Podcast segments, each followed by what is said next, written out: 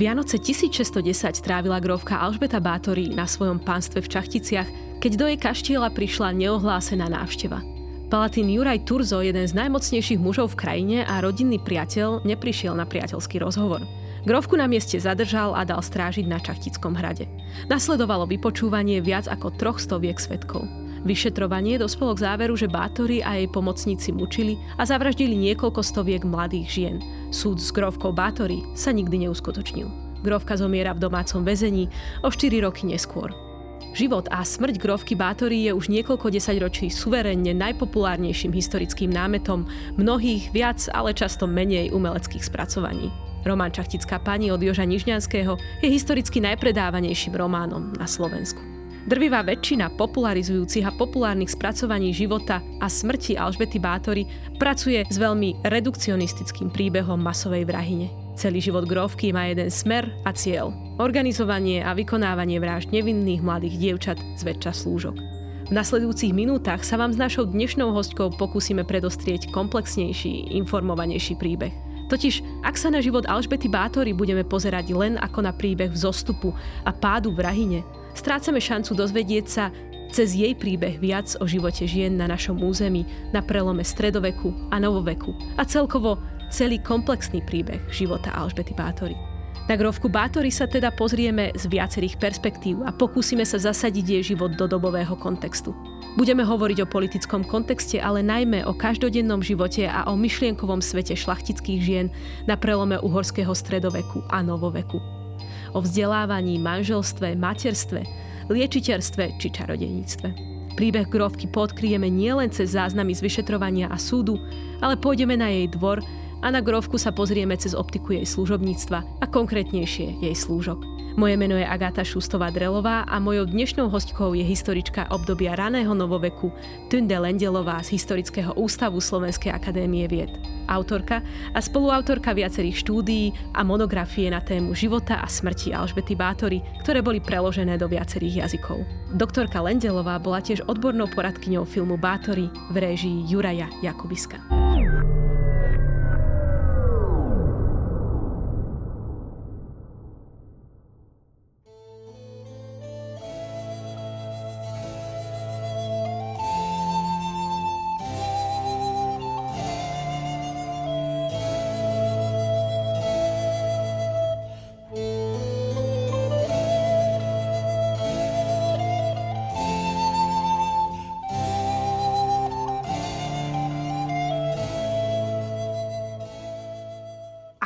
Spomenula v úvode, väčšina často veľmi populárnych stvárnení života Alžbety Bátory vychádza z presvedčenia, že išlo o masovú vrahyňu. Jej príbeh je zväčša písaný zhruba takto. Pochádzala z rodu, ktorý bol významný a zároveň mierne povedané výstredný. Dnešným jazykom by sme mohli povedať, že by sa v ňom našiel jeden psychopat či sadista.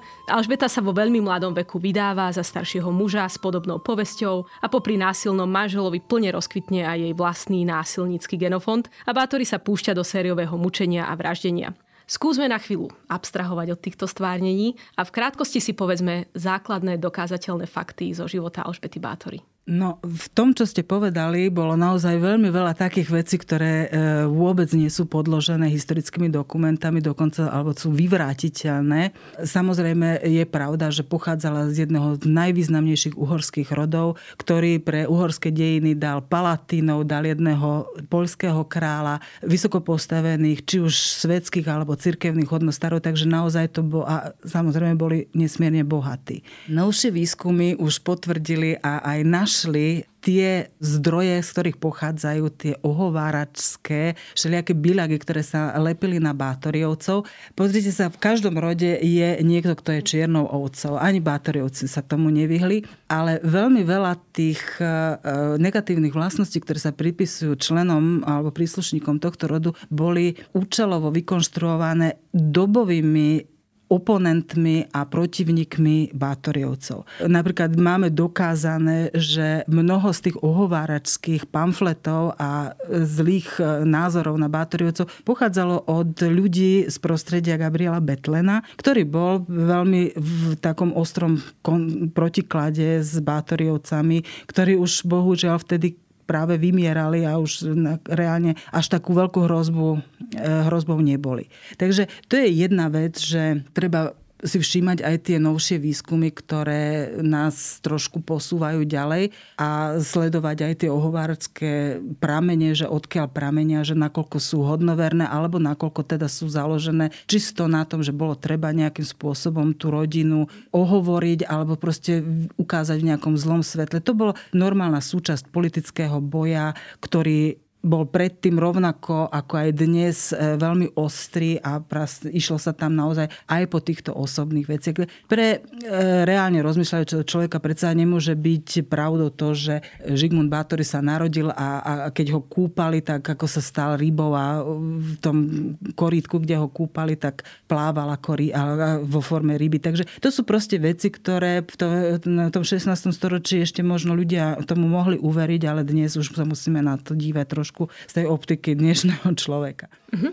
Čiže vlastne máme tu v podstate dve paralelné histórie. Na jednej strane teda históriu dokázateľnú, na prameňoch podložiteľnú históriu rodu Bátory a Alžbety Bátoriovej. Na druhej strane teda vlastne históriu toho mýtu. Áno, legendy. A legendy. Mýtu a legendy. Takže pozrime sa teda na to, že čo, keď abstrahujeme od tohto mýtu, čo nám zostáva zo samotnej Alžbety Bátoriovej. No keď abstrahujeme ten mýtus a tú legendu, tak nám zostane dosť nezaujímavá kostra, pretože naozaj, čo je zaujímavé na Alžbete Bátoriovej, prípadne aj na ostatných členoch tohto rodu, ktorí teda boli nejakým spôsobom takto e, neblaho poznačení, v podstate nám ostane kostra obyčajnej ženy, ktorá sa viac menej úplne stotožnila s ostatnými ženami svojej doby.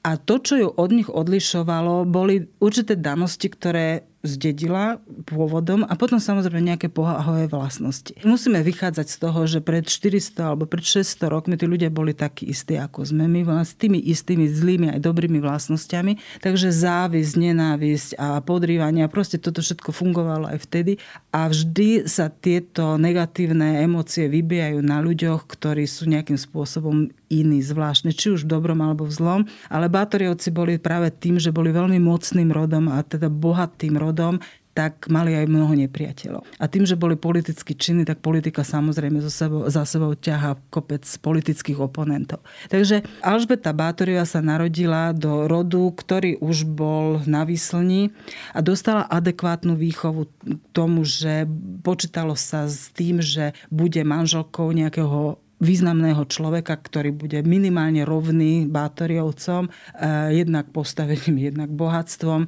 A predpokladalo sa, že ako žena, ktorá má také obrovské vlas, majetkové vlastníctvo, musí sa naučiť spravovať to vlastníctvo. To znamená, že tie dievčatá vo všeobecnosti v tom 16. 17. storočí boli vychovávané práve na to, aby boli jednak dobrými manželkami, dobrými a hlavne teda plodnými matkami. To nevedeli vychovať, ale teda to sa očakávalo a priori. No a aby dokázali spravovať tie majetky, ktoré, ktoré im patrili, teda respektíve ich manželovi, lebo zase tie právne zväzky boli také, tie, že, že žena keď sa vydala, tak čo doniesla do manželstva, to spravoval vlastne manžel. No ale e, uvedomujeme si aj to, že ide o obdobie protitureckých vojen a prakticky každý šľachtic, ktorý bol v zdraví, tak e, sa zúčastňoval proti tureckých bojov. To znamená, že vlastne od skorého jara do neskorej jesene bol niekde na bojovom poli a o všetky tie veci, ktoré sa týkali spravovania panstva, spravovania dvora a rodiny a ro- celého toho obrovského komplexu pre- prechádzalo na plecia tej ženy, ktorá v tomto čase, povedzme si svojím spôsobom, tie ženy postúpili, že neboli obyčajné nejaké vykonávateľky e, rozkazov manželov, ale mnohé z nich, ktoré boli tam samozrejme schopné aj osobnostne, tak sa stali plnohodnotnými náhradami za svojich manželov a máme dokumentované aj také prípady, keď tie ženy organizovali obranu svojich majetkov, že tak by som povedala, že velili tomu vojsku nie samozrejme 100 tisícovému, ale teda niekoľko desiatok e, vojakov, ktorých tam mali na obranu tých svojich hradov a majetkov a velili im a boli rešpektované. A Alžbeta Bátoria práve patrila k takýmto ženám. E, zrejme tam bola aj tá výchova k tomu, že ju vychovávali teda odjak živa s takým pocitom, že je aj nadradená a teda e, určite bola aj osobne povahovo veľmi schopná Čo sa týka to, že veľmi skoro sa vydávala, vydávala sa 15-ročná a to je úplne normálne v tomto období. Bežne sa dievčatá vydávali v, vo veku 14, 15, 16 rokov.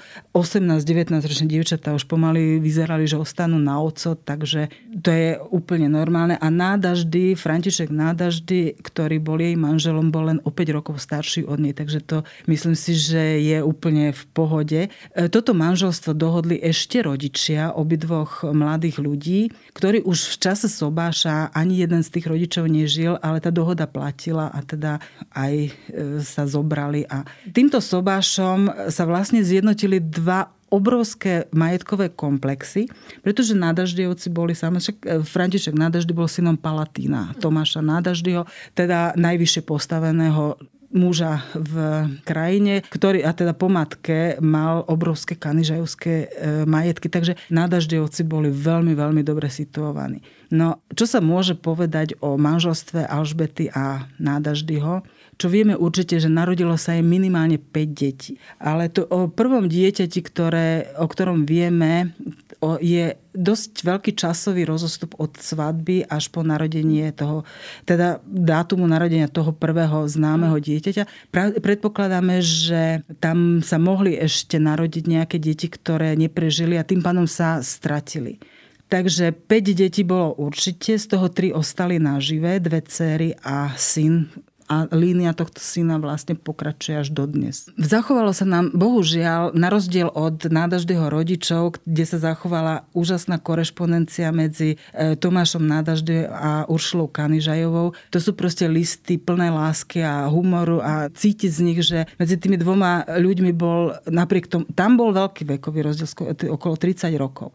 Bola Uršula Kanižajová mladšia. Ale tá láska medzi nimi proste to cítiť z tých listov. Takže František Nádaž každý, pokiaľ mu žil otec, tak videl u rodičov veľmi lásky plný vzťah. Bohužiaľ, takáto korešpondencia medzi Alžbetou a Františkom e, nádažným sa nezachovala. Zachovalo sa len niekoľko listov a tam by sme povedali, že nie je ten vzťah tak nabitý aj tou erotikou, ako tých rodičov, ale je naozaj, a keď odmyslíme si to kliše a vlastne tie formulky e, korešpondencie toho 16. storočia, tak, tak e, vidíme, že ten vzťah bol naozaj veľmi dobrý. Že určite to nebolo o tom, že nádažde prišiel domov a začal mlátiť svoju manželku a teda ju znásilnila. Myslím si, že toto je jedna z tých vecí, ktoré ja by som veľmi spochybnila a to by som e, pokladala za takú jednu z tých legend, ktoré, ktoré vznikli.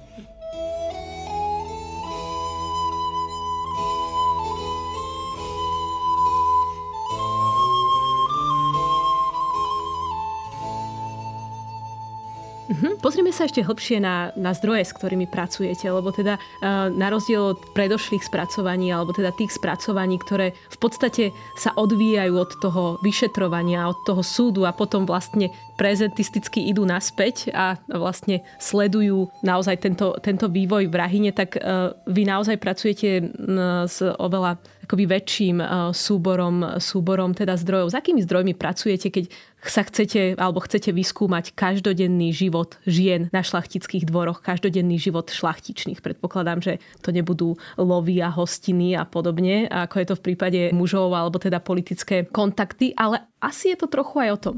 O, o, o, o čom je každodenný život žien a, a kde, ho, kde ho nájdete, v akých zdrojoch? Aj ženy eh, v tomto období už sa naplno vedeli zúčastniť. Niektoré boli veľmi dobré polovničky a vedeli veľmi dobre strieľať a, a jazdiť na koni, takže ani ženy sa nevyhýbali takýmto zábavám, ale to je tá časť zábavy, teda toho eh, kvázi voľného času, lebo oni ten voľný čas v takom zmysle, ako my ho poznáme, nepoznali.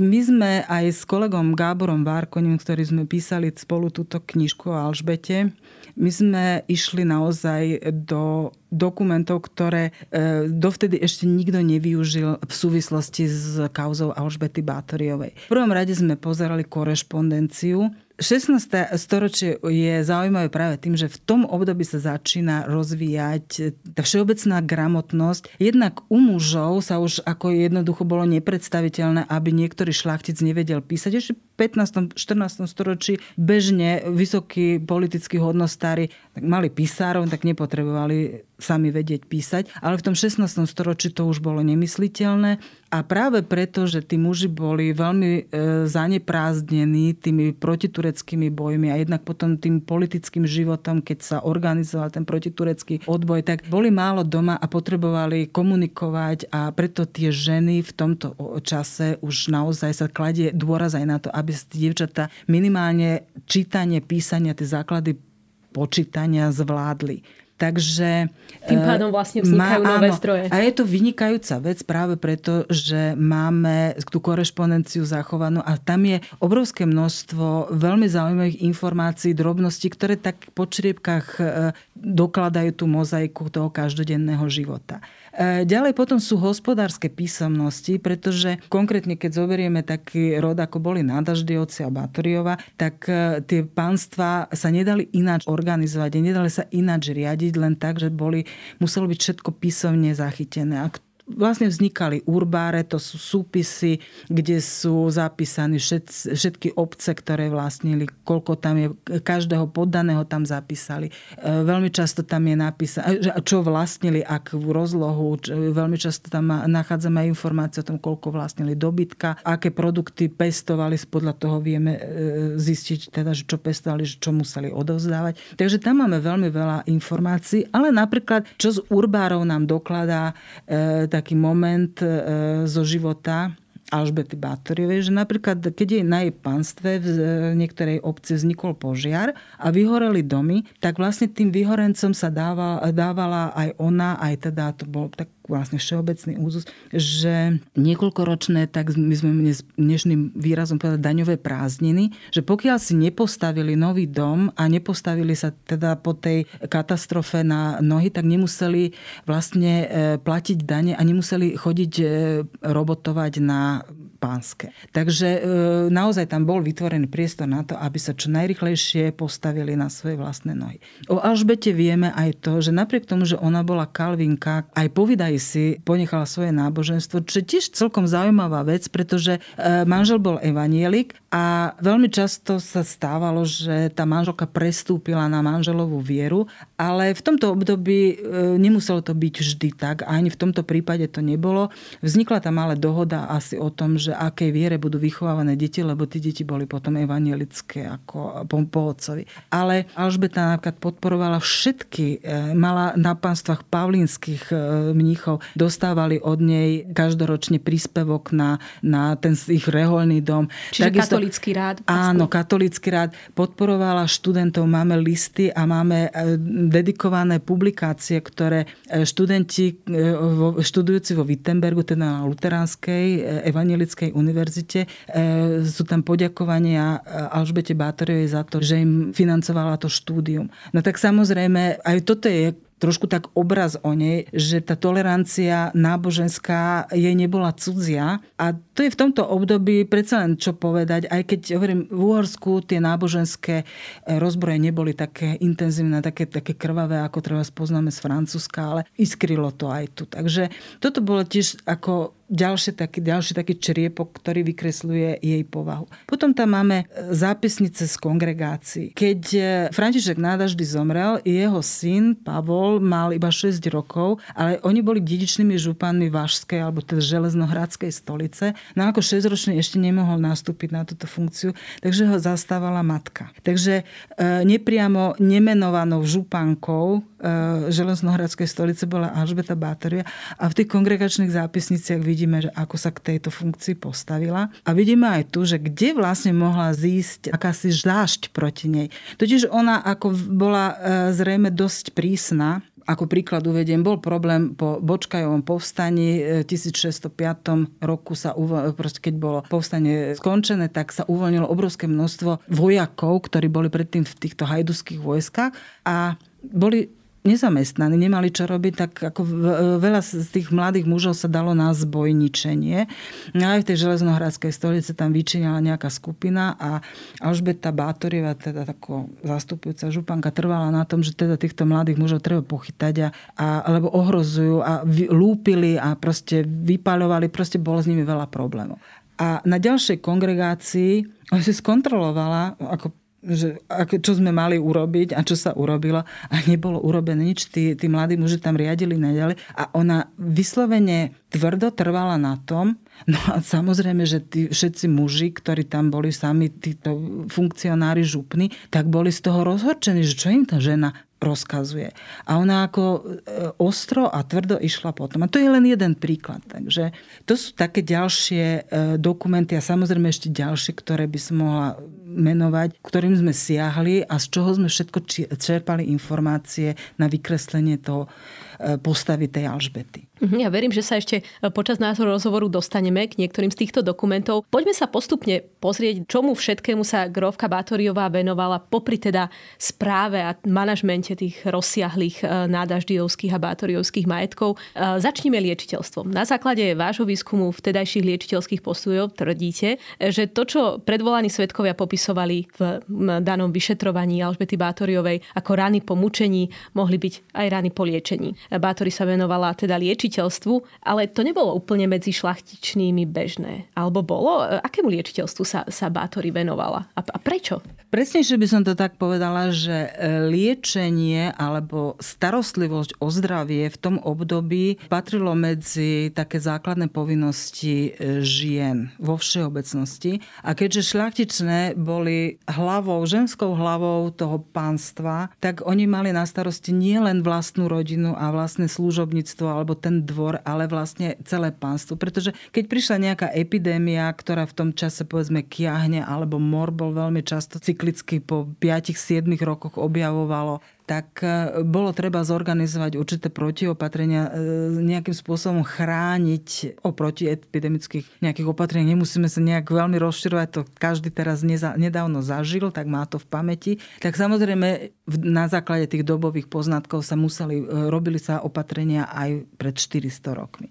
Takže hlavne v to, že, že šľachtické ženy mali, veľmi často mali veľa detí. 10, 12 až 16 detí vôbec nebolo nejakým zázrakom. Samozrejme nie všetky sa dožili dospelosti, ale naozaj v šlachtických rodinách bolo veľa detí. To znamená, že aj starostlivosť o zdravie tých detí musel niekto organizovať. Mali k tomu samozrejme personál, mali k tomu rôzne bylinkárky. E, veľmi boli uznávaní a veľmi často na dvoroch nachádzame anabaptistických lekárov alebo liečiteľov. Oni ich nazývali lekármi a ro, treba rozlišovať, keď sa hovorí o lekároch, že môžu to byť liečiteľia, môžu to byť napríklad anabaptistický lekár e, bez titulu doktor. Doktor bol ten, kto mal vyštudovanú, povedzme, univerzitu Padov Prešove alebo niekde a to bol doktor.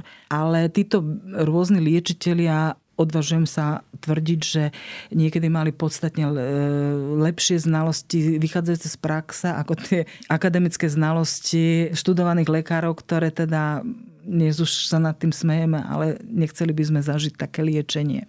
Takže e, čo sa týka liečenia, tak e, fakticky na každom šľachtickom dvore to muselo nejakým spôsobom prebiehať.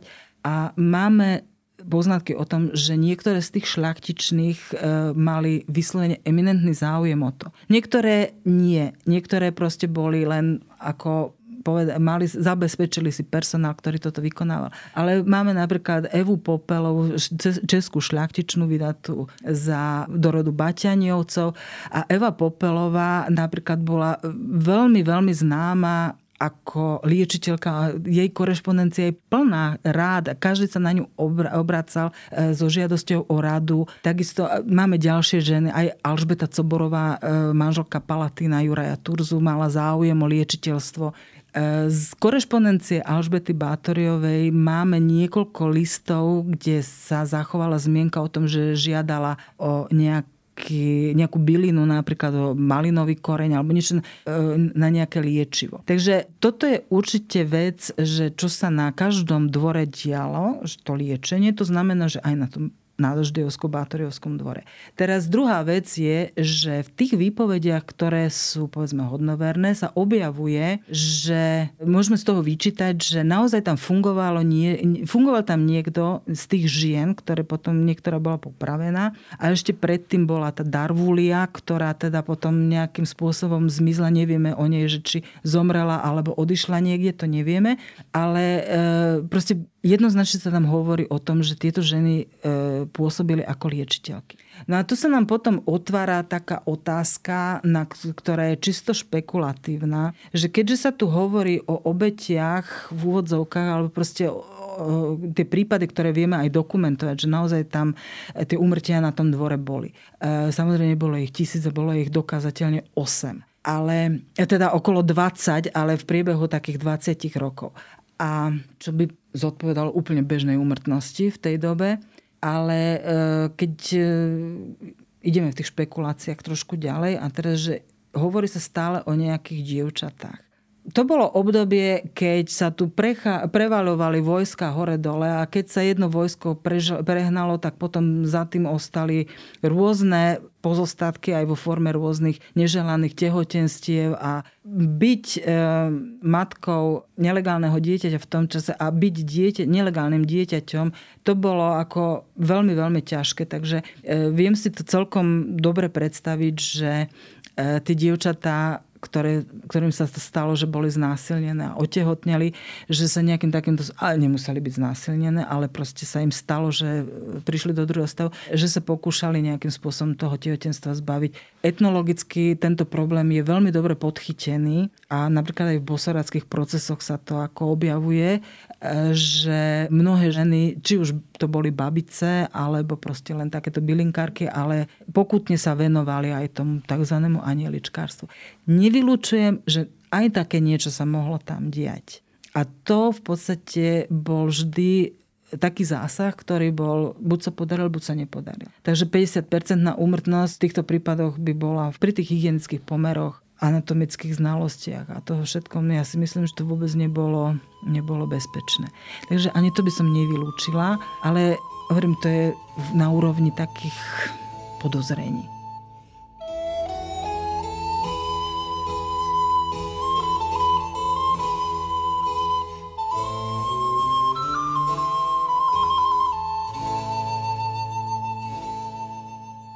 Každom prípade však e, fenomén, ktorý ste spomenuli, teda to bosoráctvo alebo čarodejníctvo, prelom 16. a 17. storočia. Vieme teda, že niektoré zo spolupracovníčok Alžbety Bátoriovej boli teda obvinené z bosoráctva a upálené. Nakoľko sa ten príbeh Alžbety Bátoriovej prelína s týmto fenoménom a, a aj tá smrť? Že nakoľko je tento fenomén rozšírený v tom období? Bosoradstvo to je Uhorsku veľmi zaujímavá otázka, pretože prakticky to začalo vrcholiť až koncom 17. storočia a to najvyššie štádium dosiahlo práve v tých prvých troch desaťročiach 18. storočia, čo už prakticky nikde okrem Polska a Uhorska sa už vlastne nikde tie bosorky neprenasledovali na západe, ale tu áno. Tak by som povedala, že aj v kauze Alžbety Bátorej sa objavuje jedna bosorka, je tá Mijavská majernička, ktorá bola teda potom upálená.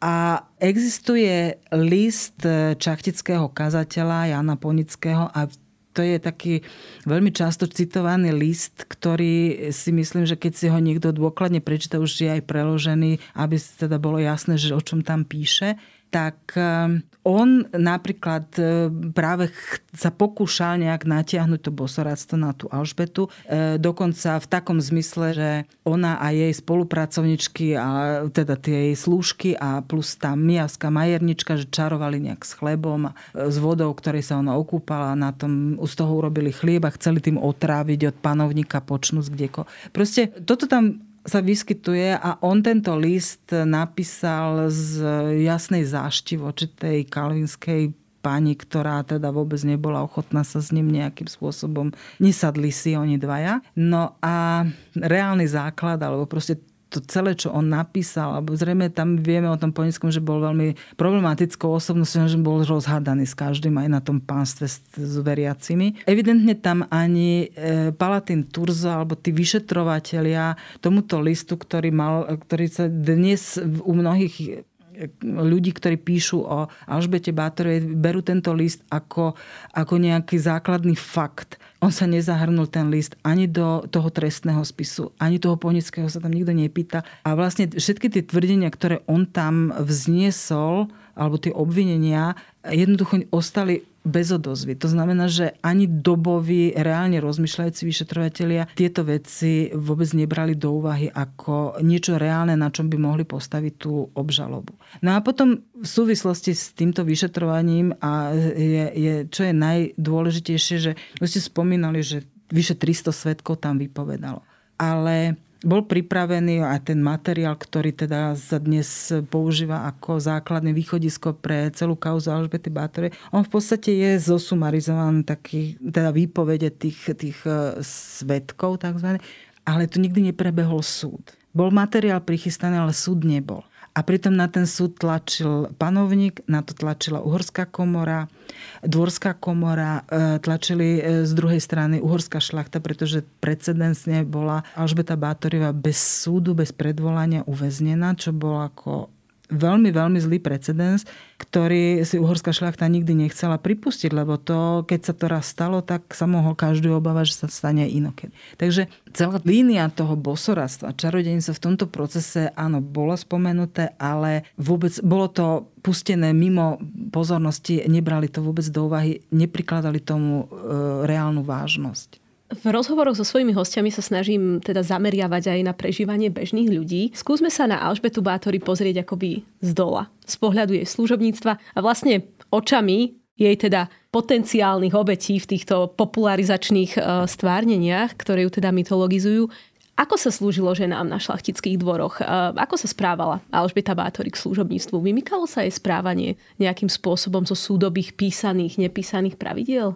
Ťažko povedať, pretože veľmi veľa tých dokumentov, ktoré by presne popisovali že ten každodenný život na tom dvore, tak nemáme. Ale e, ja si myslím, že v jej prípade bolo jej dosť jasné, že ona bola naozaj veľmi prísna a možno aj perfekcionistka a vyžadovala, aby všetko sa plnilo veľmi presne a veľmi podľa jej prí, príkazov a teda, aby sa vždy dodržiavalo to, čo ona na čas. Takže máme z dokumentov, ale vieme teda o takých príklad, e, prípadoch, keď došlo k niečomu, e, čo môžeme nazvať e, zanedbaním povinnosti alebo zlému vykonaniu povinnosti. A vtedy nasledovali tie tresty.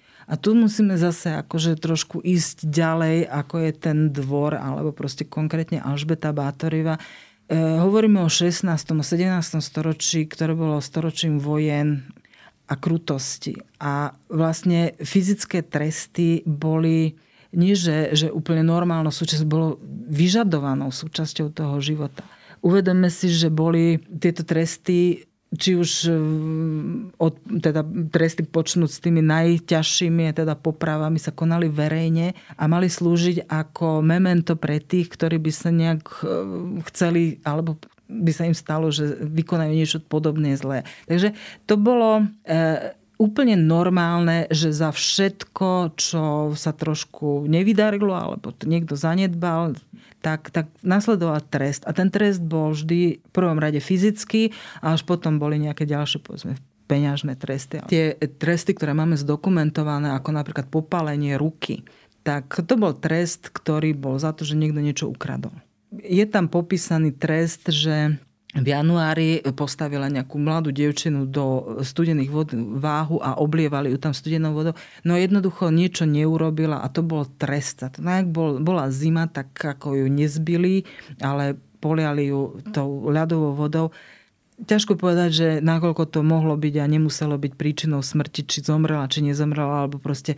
Ale e, vlastne prevažná väčšina tých, e, toho, čo konkrétne svetkovia konkrétne videli a opisujú v tých výpovediach, čo musím podotknúť, že tých výpovedí takýchto je veľmi málo, tak e, je tam prevažná väčšina, určite to boli tresty za nieč, nejaké prečiny. Spomenuli ste to aj na začiatku, že teda vlastne naozaj po smrti Alžbety Bátoriovej vlastne začína nová história takéhosi spracúvania alebo prezentovania Alžbety Bátoriovej ako, ako, ako masovej vrahine. Čo teda udržiavalo tento obraz o Alžbete Bátori pri živote nasledovné storočia? Keď sa pozrieme na román Joža Nižňanského, ktorý je teda publikovaný v 60. rokoch počas komunizmu, tam si viem predstaviť, že e, v tom takom oficiálnom komunistickom diskurze dávalo zmysel e, prezentovať príbeh, kde je krutá šlachtičná, teda krutá feudálka, ktorá, ktorá sa teda vyvršuje a ktorá týra úbohých, teda poddaných úbohý pracujúci ľud. Ako to bolo naprieč tými skoršími storočiami? Čo teda udržiava pri živote živote tieto, tieto legendy? Tam je v prvom rade zaujímavé to, že táto legenda o krvavej Alžbete vznikla až vlastne roku 1719. Čiže viac ako 100 rokov áno, vlastne. Viac ako 100 rokov potom, ako ona zomrela. A práve začiatok toho 18. storočia, tam ako bol už veľmi silný ten rekatolizačný vplyv a autorom celej tejto legendy je jezuitský páter Ladislav Turoci, takže týmto je dosť veľa povedané. Ladislav Turoci napísal taký mohli by sme to nazvať dnes Bedekerov Uhorsku, že išiel akože z jednej dediny do druhej a všade opísal to, že je tam kostol, je tam takáto budova, ale proste niečo, čo bolo charakteristické a také, veľmi, také, také najdôležitejšie zaujímavosti z tých jednotlivých obcí a toto prakticky takto prechádza celé Uhorsko, až kým príde do Čachtic a zrazu tam sa rozvinula taká, že tragika história. Úplne to vyčnieva z celej tej knihy alebo z celého toho príbehu, že na niekoľko strán je tam popísané ako Alžbeta Bátoriová, ktorú češe slúžka sa nahneva na slúžku, lebo je poťaha vlasy a tá legenda o tom, jak je facka, krv z nosa, pokožka obelie krásne toto je vlastne 100 niekoľko rokov potom, ako Alžbeta Bátoria zomrela a vlastne celý ten čas od jej smrti dovtedy nič e, sa nehovorilo. Ale čo je ešte zaujímavé, čo by som podotkla, že keď sme prechádzali tú korešpondenciu predovšetkým tých spríbuznených a spriateľených šlachtických rodov, že my sme vôbec nenašli nikde ani zmienku o tom, že by e, sa bežne vedelo o tom, že tá Alžbeta by mala vraždiť. A keď si prečítate tú korešpondenciu z toho 16. 17. storočia, tak tam je naozaj tony pletiek. Toto sa mi zdá, že je veľmi zaujímavé a dokonca aj v tomto čase už existovala aj tlač a napríklad v zahraničí sa o takýchto úžasných veciach, čo sa odohrali v Uhorsku, tak v zahraničí, v Nemecku sa o tom referoval. Sa mi zdá úplne čudné, že, že práve o takejto obrovskej kauze, že by dobová tlač bola ticho, dobová korešpondencia, nič nevedela, ľudia si o tom nepletkovali. A 100 rokov potom sa zrazu... Ja, ja si to predstavujem asi tak, že tým, že ten vyšetrovací spis bol v podstate v mnohých odpisoch sa proste povaloval v rôznych archívoch, tak Ladislav Turoci na to narazil, prečítal si to a zrazu ňou skrsla myšlienka, že ako by mohlo byť, e, dať sa to použiť voči kalvinskej nejak. A pritom mal, mal ešte aj zlé informácie, lebo on tvrdil teda v tom svojom, že bola luteránka. To bolo prvé vydanie jeho knihy, ktoré potom vyšlo ešte v dvoch ďalších vydaniach a táto tragická história v tých ďalších dvoch vydaniach už chýba. Čo je zmola, že v 30. rokoch 18. storočia Matej Bell vydal svoje notície. A on ako, tu samozrejme že Belové notícia, ale Bell má strašne veľa spolupracovníkov, ktorí mu dodávali materiál. On si zobral aj tento Turociho príbeh a on si ho dal do tej nitrianskej stolice. A tá Belová kniha, Belové notície boli považované, až sú dodnes považované za serióznu vedeckú prácu dobového, teda na dobovej úrovni. Takže tam sa zrazu objavila táto kauza ako daná a odvtedy sa to traduje. Takže Matej Bell je jeden z tých, ktorí sa pričinili o zlé meno Alžbety Bátorej, samozrejme úplne nevedomky alebo nie s nejakým zlým úmyslom. Proste on tam použil tú prácu, ktorá bola vtedy aktuálna.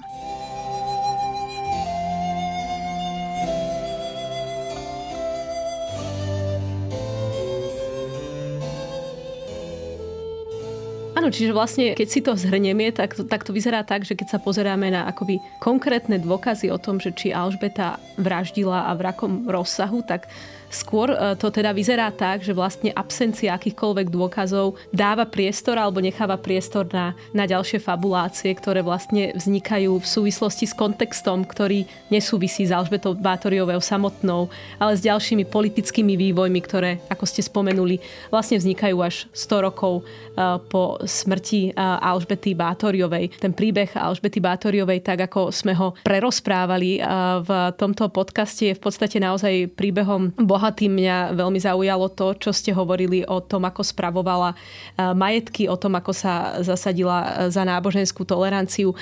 E, toto všetko sú čriepky e, príbehu, toto všetko sú čiastky toho kaleidoskopu, ktoré e, z akéhokoľvek hororového popularizačného spracovania Alžbety Bátoriovej vypadnú a tým pádom vlastne naozaj tá šanca dozvedieť sa prostredníctvom životu Alžbety Bátoriovej aj o iných ženách, o iných šlachtičných a celkovo o živote šlachty, ale aj poddaných na prelome 16. a 17. storočia sa rapidne zužuje. Doktorka Lendelová, ďakujem vám veľmi pekne za rozhovor.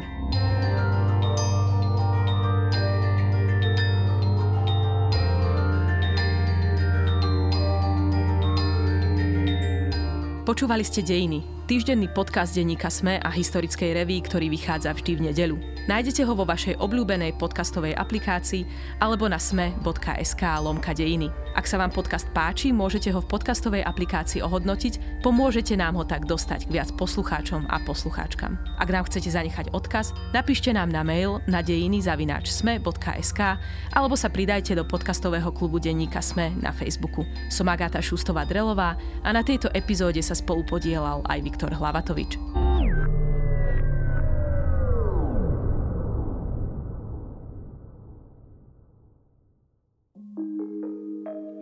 Volám sa Barbara Mareková a v denníku ZME pre vás pripravujem podcast Ľudskosť, kde sa rozprávame o mentálnom zdraví, lebo každý si v živote niečím prechádzame a ja verím, že nám pomáha o tom hovoriť, aby sme nezabudli, kto naozaj sme pod všetkými rolami, ktoré v živote máme.